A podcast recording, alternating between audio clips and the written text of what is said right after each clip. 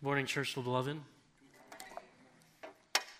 Uh, so, if you uh, haven't been with us for the last couple of weeks, it's actually the third week in a row that we're going to spend in this text. And I thought I'd start by giving us a little, um, a little time to catch up, catch everybody up.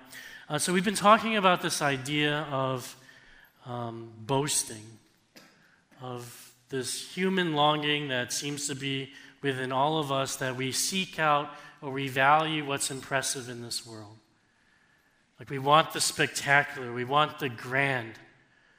We want to be even associated with things that are extraordinary or impressive so that we can boast. Because even just by associating ourselves with impressive things, then we hope that some of their impressive qualities are reflected upon us. And so, this idea of boasting in ourselves or what we've accomplished or what we've done or who we are, it influences so much of what we do in our lives. It probably had a great deal of influence over what you do for your vocational work. It probably had a lot to do with how you chose the schools that you might have gone to, or the people that you spend your time with, or maybe even the church that you attend. Because there's something about us that wants to just be in the presence of something that's spectacular to boast in it, to, to, to, to glory in it. But what we see in this passage is that when we start to boast in things, in this example in the passage is talking about the church, then it starts to cause division or tear a church apart. Earlier, Paul writes, I appeal to you, brothers and sisters, in the name of our Lord Jesus Christ, that all of you agree with one another in what you say and there be, that there be no divisions among you, but that you may be perfectly united in mind and thought. So Paul's starting this letter off after his greetings and his thanksgiving. He's starting to say that there's division in this church that I planted. He continues by saying, My brothers and sisters, some from Chloe's household have informed me that there are quarrels among you. So there's divisions, there's quarrels, there's something in this church now that is literally tearing it apart. It's not the usual things that you would think that would divide a church. It's not about the budget. It's not about any of those normal things. But he says this what I mean is this one of you says, I follow Paul, another, I follow Apollos, another, I follow Cephas, another, I follow Christ. And there's this idea that boasting in anything other than Christ crucified, even good things, right? Like Apollos was a good speaker. Paul's the guy who planted the church. Even boasting in good things, if we start to boast in those things, then it's going to cause division in our church. But it's not even just in our church, but it's also in all of our relationships. If you think about it, if we start to boast in ourselves, if we start to identify things in ourselves that we want celebrated, that we want people to be impressed by, and it creates division in the relationships in our lives. When people stop feeding your ego, when people stop projecting on you what, they, what you hope the image that they perceive is, when people stop celebrating the things that you think are worthy of celebrating about yourself, it causes all kinds of division and difficulty in our relationships. On the other hand, if you want to boast in the Lord, what this passage says to us if we want to boast in Christ crucified, then we're boasting in a uniquely unimpressive message. And boasting in Christ crucified will create division between us and this world. Paul writes in verse 18 For the message of the cross is foolishness to those who are perishing, but to us are being saved, it is the power of God. It's foolishness to the world. And what is this message that the power of God, that is the power of God, but foolishness to the world? He continues, but we preach Christ crucified, a stumbling block to Jews and foolishness to Gentiles. And what this passage tells us is that the gospel of Christ crucified, the idea that the Son of God, the anointed one, the Messiah, God's own Son, would be the Savior of this world, but yet be crucified, that's a story that the world just finds foolish. They look at the idea of Christ crucified and they're outraged or offended. They think to themselves, this surely this cannot be the Savior for this world. Because I was hoping for something more impressive. But this passage also tells us that even though this message of Christ crucified might seem unimpressive to this world, even though it might seem like foolishness, it is the power of God. Because when Christ comes, he doesn't come in a way to impress you. It's not just another new thing added to all the other things that you choose from in your life. It's not just another item on the menu. It's not more of the same, but it's something radically different. Because in your life, when you choose what you want to glory in, when you choose what you want to boast in, again, it's all about what those things say about you. But when Christ is crucified, when that's the message that we preach, when we preach a message that nobody in this world would choose for themselves, then it just reflects on the attributes and the glory and the power of God. We're not in union with Christ because we chose. We're not in union with Christ because we made a good decision. We're in union with Christ because he chose us, and that's the power of God. In Christ crucified, there's no room to boast about ourselves. There's only room to boast in the Lord. So, again, boasting in ourselves will create division in our church and in all of our other relationships. Boasting in Christ will create division with us in the, church, in the, in the world but it's the power of God. And those things are fine and true, but they're mostly how this idea of boasting in Christ or in this world or in ourselves, how that affects external relationships. So, for the last week of this sermon series on this passage, I wanted to talk about the idea of boasting in ourselves versus boasting in Christ crucified and consider what it does internally. Because there's an internal division and conflict going on inside of every one of us when, we, when we're living out this idea of boasting in Christ or boasting in ourselves. For example, uh, a few months ago, uh, my family, we took this trip and we were going to go to Korea. And that's a 14 hour trip, direct flight, 14 hours. And we had ample reason to believe that our one and a half year Matthew, one and a half year old Matthew, is not good on long plane rides. You know, he's in that no man's land where he's mobile enough that he doesn't want to sit still, but he's too young that we can't just put him on an iPad and numb him out for the rest of the trip. so it's like we're in this tough spot. We took like an eight hour flight before, and he was just, it was really tough. It was difficult. So for this 14 hour flight, we did what we thought was the best idea. We, we brought in the big guns. We invited Dury's mother to come with us, my mother in law. And if you don't know about my mother in law, like she is a saint. Like I tell everybody, like best word to describe my mother-in-law is shalom. if you guys don't know what shalom is, it's, uh, it's, it's, it's, it's God's peace, His harmony, His tranquility. When my mother-in-law comes to my home, uh, my house is cleaner. My food, my fridge is filled with all kinds of delicious food. The kids are happy and taken care of, and I can just take a nap and just rest in this shalom, in this peace that comes with her. So when we were going on this trip, we're like, we're going to bring Duri's mom, my, my mother in law, with us, and it's going to be okay because it's just going to be peaceful. And so we, we, we ask her, and she agrees to go with us and to travel with us. And we get on the plane, I kid you not, like 30 minutes or an hour into this 14 hour flight, we realize that Matthew, my one and a half year old, for the first time ever, he's sick. He spikes a fever. But don't worry because we brought medicine because we anticipated this, right? But then we realized that we packed the medicine in our uh, check in luggage. And, you know, it, it, was, it, was, it was difficult because, like, you know, because we brought my mother in law around, I thought it was, I just assumed it was going to be such an easy flight. I was, like, browsing, like, the in flight entertainment, like, picking out which movies I was going to watch. But Matthew got sick and he was just, he was just really fussy. He was upset. He was crying very loudly. And first, you know, Dury tried to kind of comfort him, and then my mother in law tried to comfort him. And then eventually I decided that, you know, uh, watching like Spider Man Into the Spider Verse was going to have to wait, and I was going to have to take my shot because it wasn't working. And for those of you guys who don't have kids, I got to tell you, like, there's a big difference in the toolbox that a mother has to comfort her baby than a father has. Because you think about like a mother, like, she has this head start when that baby is in that womb and they're like building this like relationship and this connection. You know, the father's just like this guy just wandering around and he's like running to Chipotle late at night to pick up food for the mother, whatever. But the mother and the baby are already building this bond, this connection. It's a, it's a beautiful thing. I think they say that the baby can recognize the mother's voice right when it's born. And I've seen that. The baby comes out crying and he, and, and he hears the mother's voice and it's just, it quiets him. It's beautiful. And then, of course, like for mothers who uh, choose or, or, or end up breastfeeding, that's a beautiful thing too.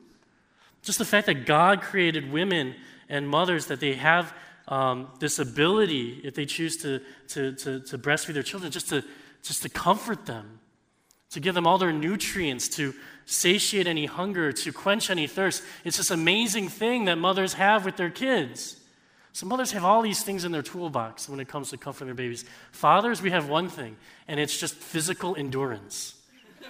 That's all we have. It's like when it's your turn, uh, I don't have that relationship like that she's built while that baby was in the womb. My body can do nothing to provide for this baby. It's just, okay, I will hold this baby and I will rock it for hours. And that's what I decided to do. That's all I could do. And so I picked up Matthew and I rocked him. And I rocked him and I shifted him around in different positions until I found something I liked and I just rocked him until he slept. I just kept rocking him for six hours. Six hours straight. And no one's ever mistaken him for a petite baby. but this is the thing. Do you know how I know it was six hours straight? Because I timed it. because I kept track of it. Because when my mother in law and my wife were sitting there resting and sleeping, I thought to myself, wouldn't it be great if they woke up so they could see how great of a father I am? I wanted them to be impressed by me. I wanted them to think highly of me, even though this was just things that I ought to do as a father. Even though I kept telling myself, shut up, Brian, like you should just be happy that Matthew's finally resting. I was like, I want this affirmation. I want this recognition. I want to be impressive to my wife and to my mother in law. And I think a lot of us are like that. We just have internally this need for affirmation and to be impressive and to be just, just to look good in front of other people. And so I want to explore that a bit because we just can't help ourselves. Why are we always trying to impress people over boast in ourselves, even when we know it's not right? Even we know that it's pointless, even we know it's just what we're supposed to do, even when we know perhaps that it robs the gospel of its power and God of his glory, why do we still need to feed that hunger inside of us? Or another way to put it, even when I'm convinced that boasting in myself will create division, enmity, and strife between me and my church, me and my spouse, me and anybody else, even when I'm convinced that boasting in Christ crucified, as crazy to the world that it might seem, is utterly vital to experience the power of God in my life, why am I still so drawn to boasting in myself? So today's going to be a practical sermon. We're going to talk, answer we're going to approach this by answering two questions. The first is what is this wisdom of the world? We have to understand this because it's influencing us greatly. And the second question is how do we practically live a life that boasts in Christ crucified? Or how do we embrace the unimpressive? I mean, if you think about that, that's, a, that's very contradictory to the way that we live our lives. If you're a musician, how do you do that in an unimpressive way? Who really wants to see an unimpressive doctor? What does embracing the unimpressive really mean for us? So the first question is what is the wisdom of this world? And we'll also talk about how does the gospel contradict it. So Paul writes, Where is the wise person? Where is the teacher of the law? Where is the philosopher of this age? Has not God made foolish the wisdom of the world? For since in the wisdom of God, the world through its wisdom did not know him, God was pleased through the foolishness of what was preached to save those who believe.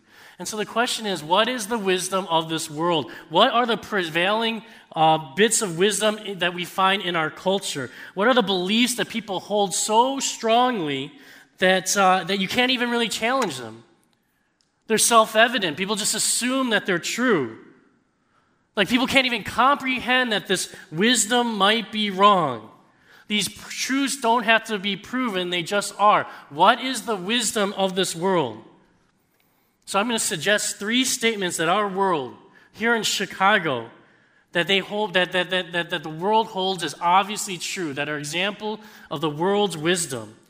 And these things directly contradict the gospel of Christ crucified and making it seem foolish. So there's three statements. And when I read these things to you, and when we go over these things, I want you to think about your friends, your neighbors, your coworkers, your classmates, and ask yourself do they believe these things? Or even do I believe these things? Okay, and the first truth that I think the world holds in its wisdom is I am good. I am good. There's this basic assumption that I'm a good person. I might not be absolutely perfect, okay, but I'm basically good. And by the way, I say, when I say that I'm good, I define what good is. Not you, me. I define my morality. I say what's good or bad. I choose it. Nobody gets to tell me otherwise. You know, I think if you guys went out and you talked to your friends, or maybe even you talked to yourself and you're honest about it, and you said, Are you a good person? I think most of the people would say yes, if not all. Yeah, I'm a good person. Of course, I'm a good person. And if you follow that up, eh, if you follow that up by asking them why, I actually think a lot of them would say, Well, I've never murdered anyone before. What is that standard for being a good person that you haven't killed anyone before? It's such a low standard where people are like, well, because of I, ha- I haven't committed homicide, like I'm, I'm good. It's so arbitrary. This idea that I am good, it's this basic assumption that we hold about ourselves to be true. We say to ourselves, I'm going to choose how I live my life. I decide for myself what is right and wrong, and I don't care what you think. But the thing is, we do care. Do care what other people think, and we crave their approval. We walk around saying, I need you to affirm my goodness. See, I, I act like I'm standing my ground. I'm doing what's right. I act like I really believe that I am good. But in reality, I'm constantly asking, What do you think? Do I seem good to you? How do you feel about me? See, we want to be affirmed in our goodness. We crave approval. We have this alarming lack of self confidence. And although we define ourselves as good, we fear that other people might disagree. So we become insecure and nervous and really needy and honestly very defensive, constantly having to show people that we're good. But at the same time, we believe it. We believe that we're good. The second thing that we believe is this I'm special. The world tells you that you are special. On Tuesday, I'm, I'm going to chaperone my kindergarten son, Isaiah's uh, field trip to the zoo. The last time I chaperoned a field trip for him, I made a solemn oath that I would never do it again because it was very stressful and it was a miserable experience, but yet here I am. And so I'm going to go to the zoo with these little monsters, and I'm going to get like five of them to kind of chaperone myself. And uh, I'm going to have a lot of time with them. And what if I sat them down at lunchtime? I was like, hey guys, I want you to learn one thing from me today. I want you to know that you're not special. Like, if I said that, it would be so offensive. I would get in so much trouble that you would never even invite me back. Maybe I should do that. it, it's this basic assumption that is that, that underlies so much of our culture. This idea that you are special you are valuable you are worthy. But we never even ask ourselves this question what is it that makes you special? Why are you special? Most people say uh, i don't know i just am. My mom told me my teachers told me. I don't really think about it i just know i'm special. Or some people might say well i'm unique. I'm unique but if everyone is unique, then you're not really special. Because if everyone's special, then you cease to be special. You know, Isaiah, like my kindergartner, he had this uh, karate exam this week. And uh, I went to school to watch this belt exam. And the karate instructor comes out and he gives this big speech. And he's like, Karate's not about participation trophies. You don't get that here. You got to earn it. None of these things will be rewarded just because they were in the class, but they have to merit it, they have to deserve it.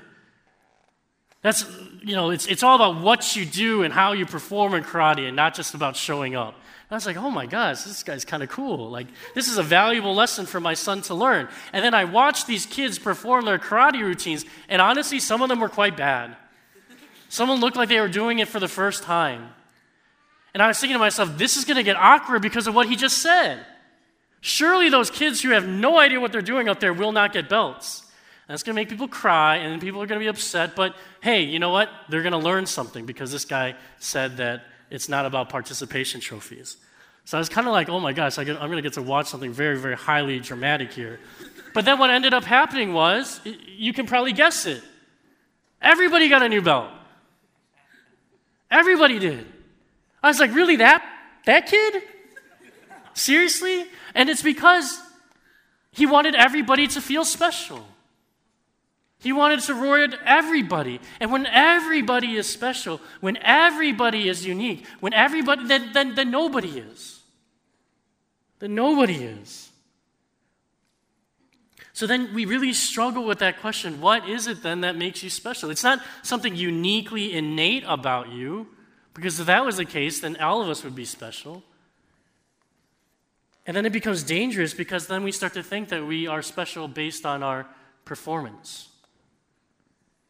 We're special because I'm beautiful or I'm intelligent, I'm good at sports, or that I'm wealthy, I've achieved a lot in life. And if that's where you get your value from, if that's where you find your identity, then you're going to be all over the place in life. And you're going to think, if I'm special, then I'm entitled. And if I'm entitled, then I deserve to have a nice life. I don't deserve bad things to happen to, happen to me because I'm special. And then when bad things happen to you in your life, you're going to be faced with this, this eye opening experience where you'll realize that you're not special. That bad things can happen to you. It's just as likely that a bad thing would happen to you as it would happen to anybody else. You're not special. The last thing I would say that the world kind of believes in its wisdom to be true is this idea that I am free. I'm free. I can be whatever I want to be. I can do whatever I want to do. I mean, nobody really believes that, but we, on a surface level, we really do believe it. You know, I was thinking about this, uh, this, this, um, this musical called, uh, called Wicked. How many of you guys have seen that musical? A good amount of you. And there's this song, I'm not going to sing it for you, but this song about defying gravity. Like, I'm going to defy gravity. Nobody can pull me down. But the thing is, as long as much as that song is inspirational, as much as we like to sing it, some of us, uh, but but whatever, like as much as that song resonates with it, the fact is that defying gravity does not work.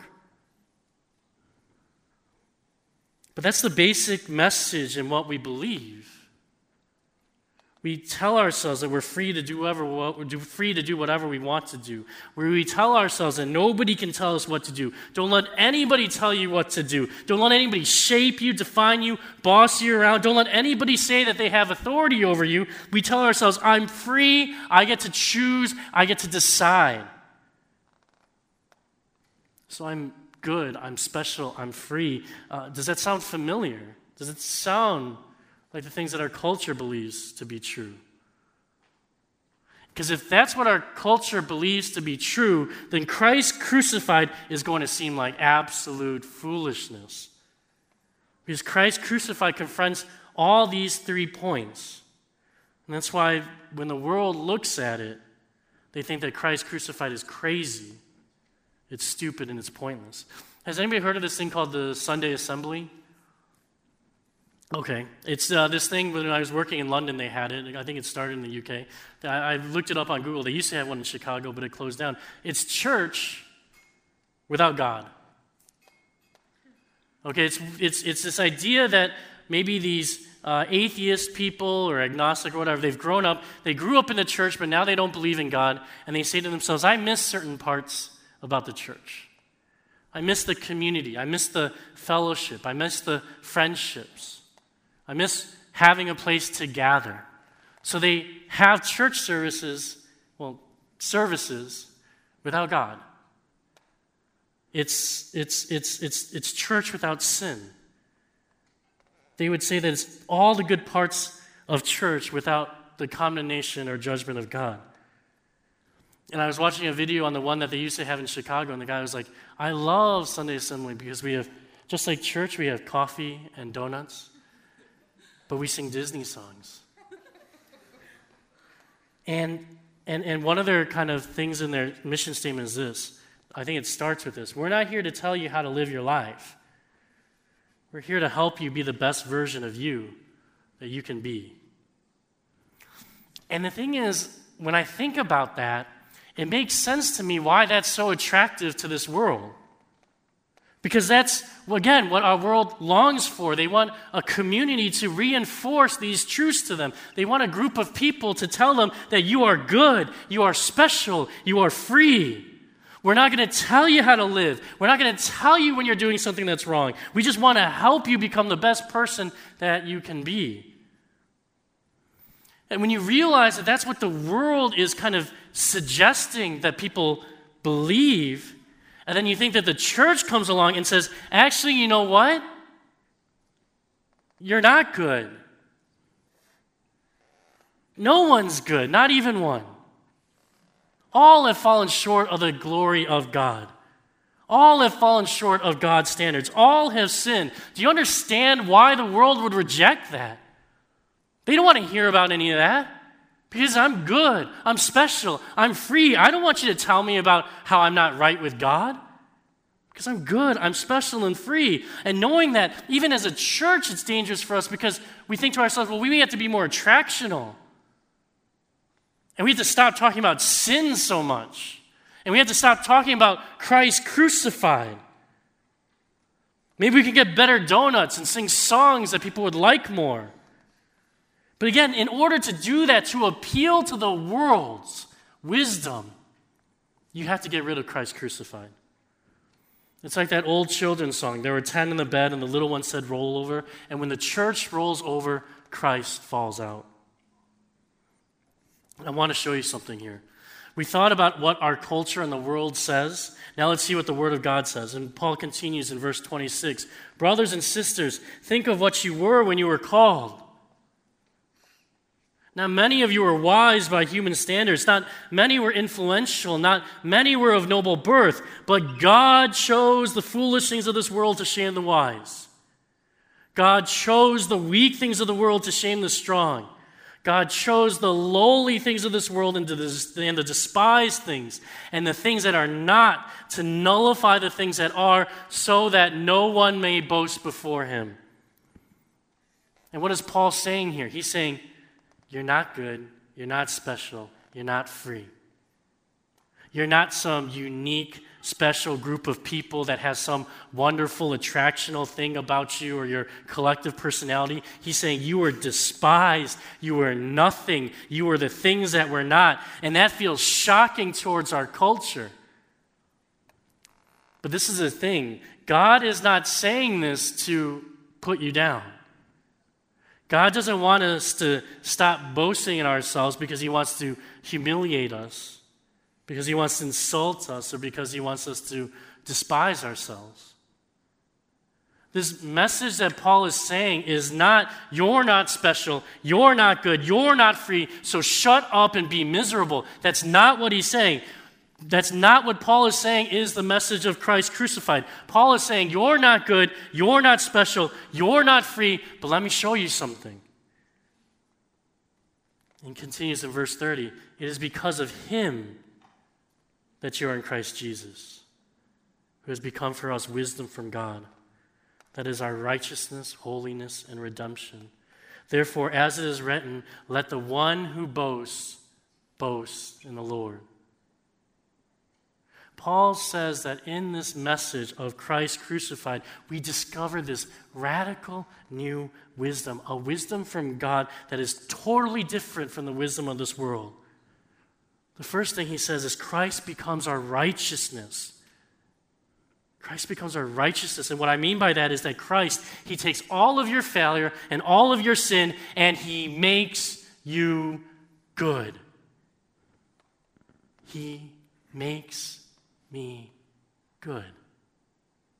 He forgives all of my sin. He takes all of my failure and my brokenness. And he says to you, You can stop pretending. You can stop trying to be someone that you're not. You can say to Jesus, I am an utter and complete failure. I fail in so many ways. And but when Jesus went to that cross and died, when Christ was crucified, as he died, he bought forgiveness for me and he gives me his righteousness.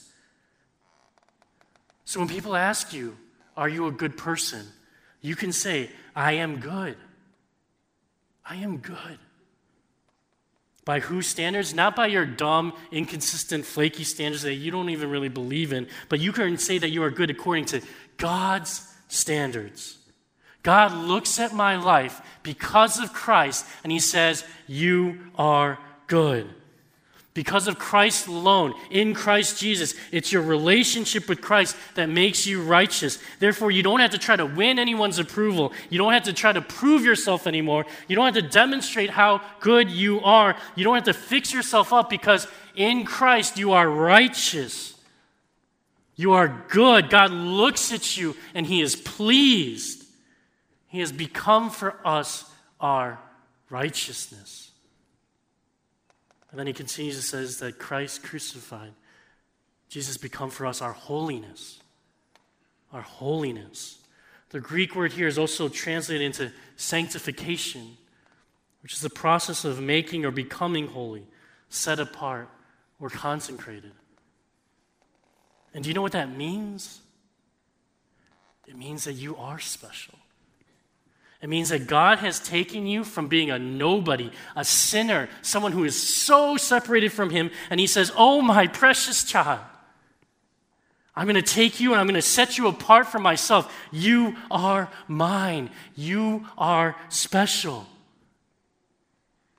But your specialness does not come from your performance or your record or anything that you've done. It's not about your looks or your wealth or your grades or your achievements. It's because when you are in Christ, by being in Christ, you have now been set apart for Him because you belong to Him.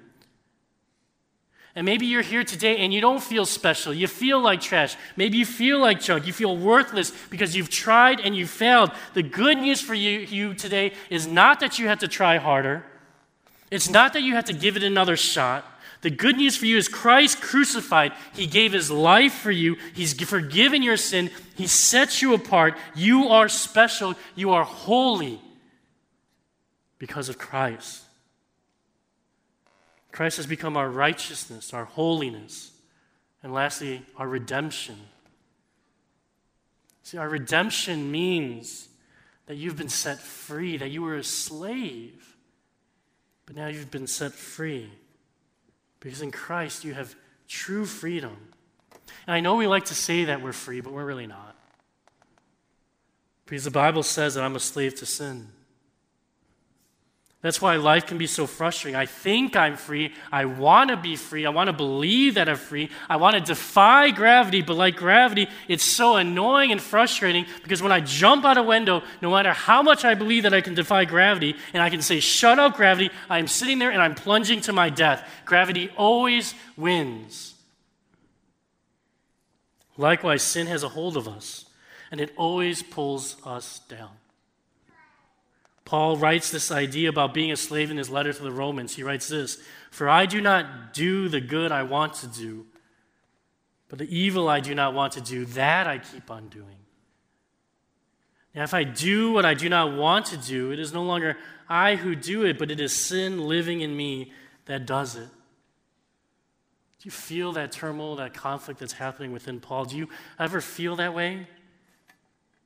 When you go home and you're going to see your parents and your family, do you ever pledge to yourself that you're going to be more patient and loving and gentle this time?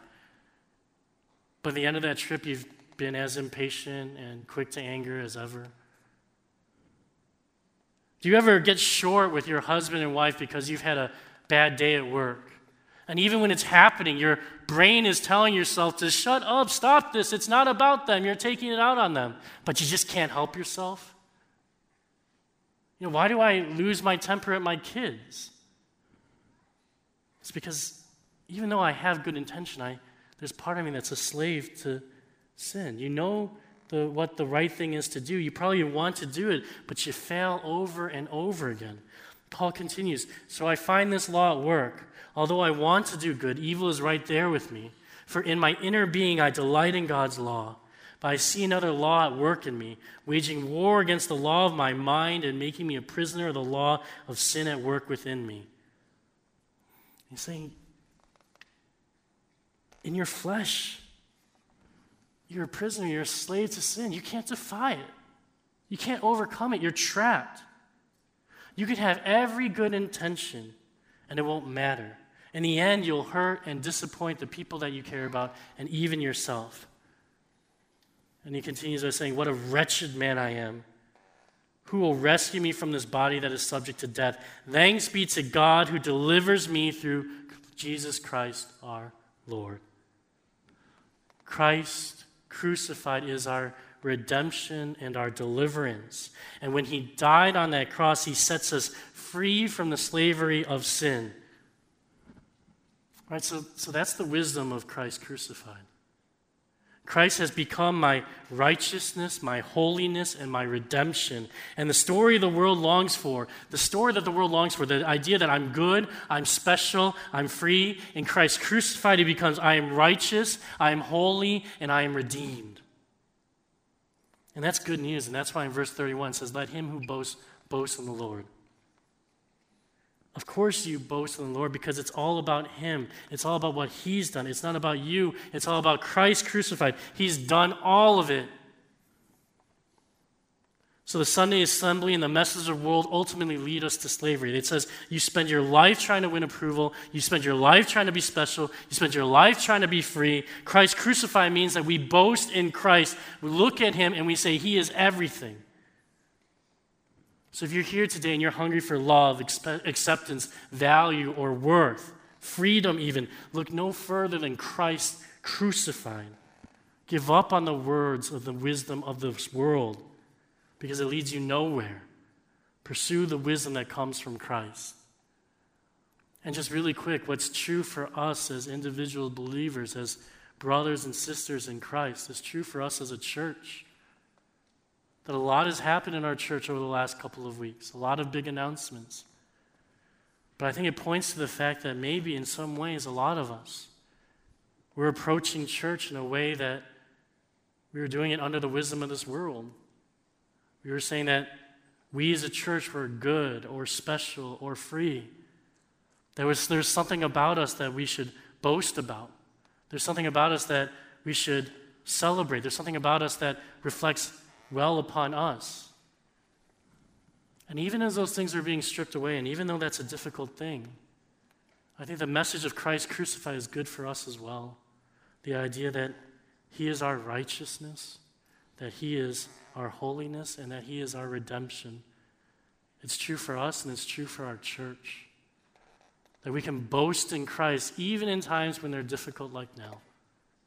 Because Christ crucified is the power of God for our church. And lastly, to get back to the sermon, how do we boast in Christ crucified? How do we embrace the unimpressive in our lives? You know, Paul writes in chapter 2 And so it was with me, brothers and sisters, when I came to you. I did not come with eloquence of human wisdom as I proclaimed to you the testimony about God, for I resolved to know nothing while I was with you except Jesus Christ and Him crucified. I came to you in weakness with great fear and trembling. My message and my preaching were not with the wise and persuasive words, but with a demonstration of the Spirit's power, so that your faith not re- might not rest on human wisdom, but on God's power. And when Paul says, excuse me, when Paul says, I resolved to do this, the implication is that it's a hard thing, right? Saying that you resolve to do something, making a resolution implies a degree of difficulty. Right? When you make New Year's resolutions, you don't say, well, I'm going to watch more TV or I'm going to eat more chocolate. Those are easy things. The idea of a resolution is that there's difficulty implied. And yet, Paul is saying, I resolve to do this. It's going to be difficult, but I'm determined to do it. And what Paul is saying is, I've faced the temptation to come to you in a way that's impressive. There's something in me that wants to come and, you know, like, Paul's pretty good with, with his words, at least his written words. I want to come and be persuasive and eloquent. I want to impress you guys with my speech. I want you guys to all walk around being like, yeah, Paul was the best.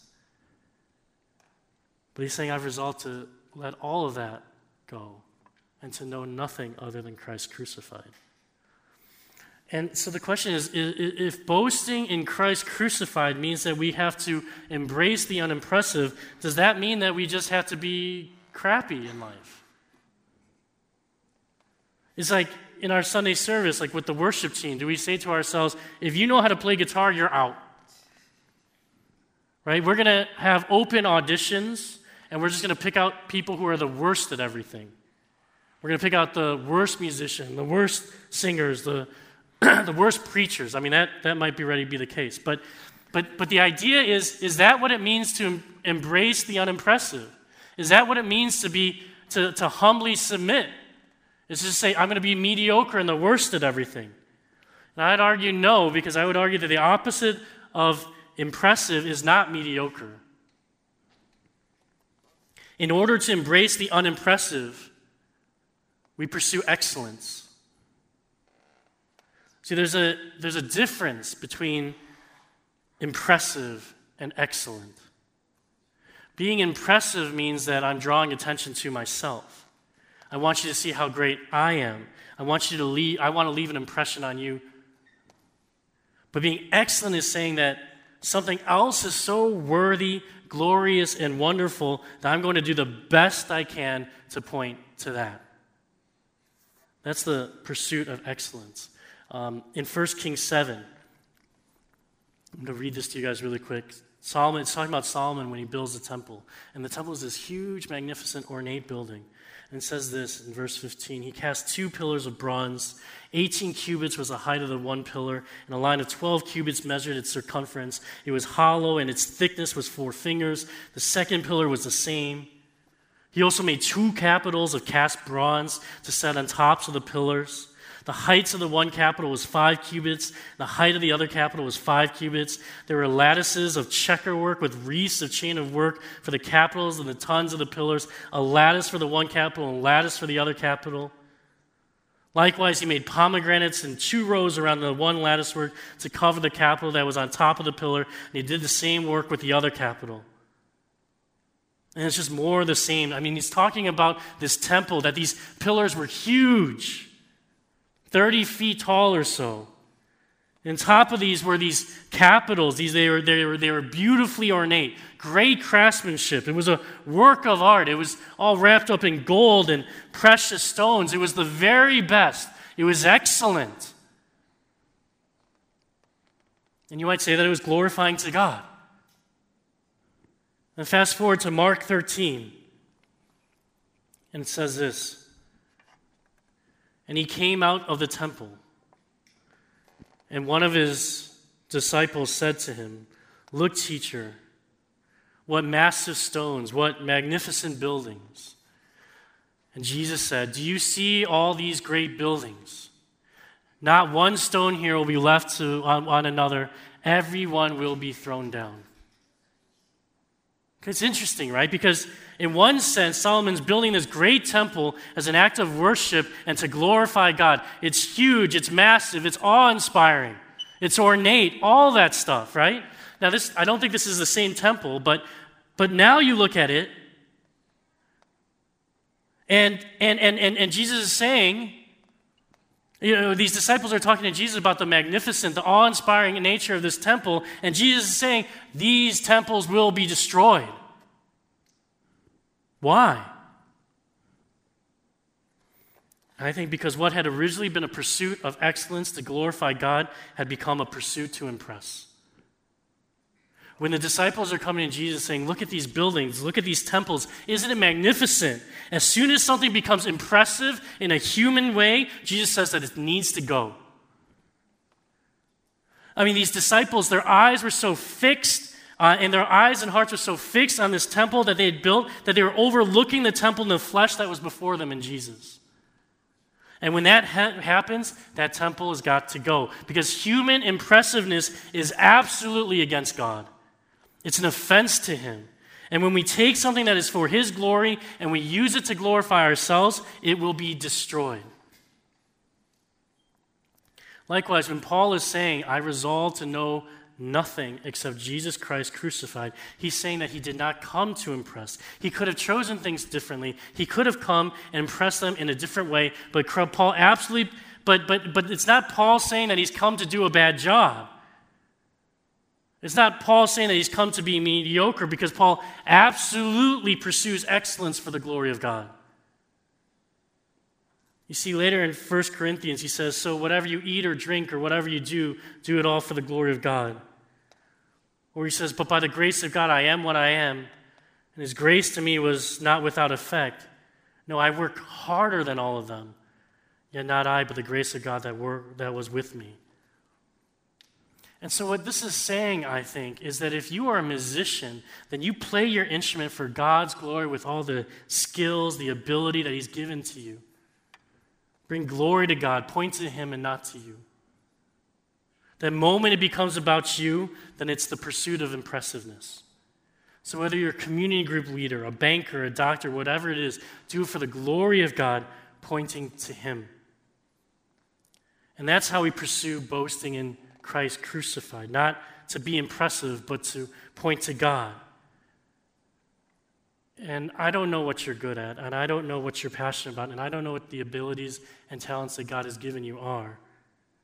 I don't know what you love to do to serve Him, but will you pray, Lord, help me to do this, not to be impressive, but to bring God glory? Will you do it to the best of your ability? Will you pursue excellence? so that God would be glorified. I'll add to that, you'll never perfectly do it. I've never done anything purely for the glory of God. And my heart is always very torn and divided. I don't think any artist or musician has ever done anything purely for the glory of God. Our hearts are just that torn.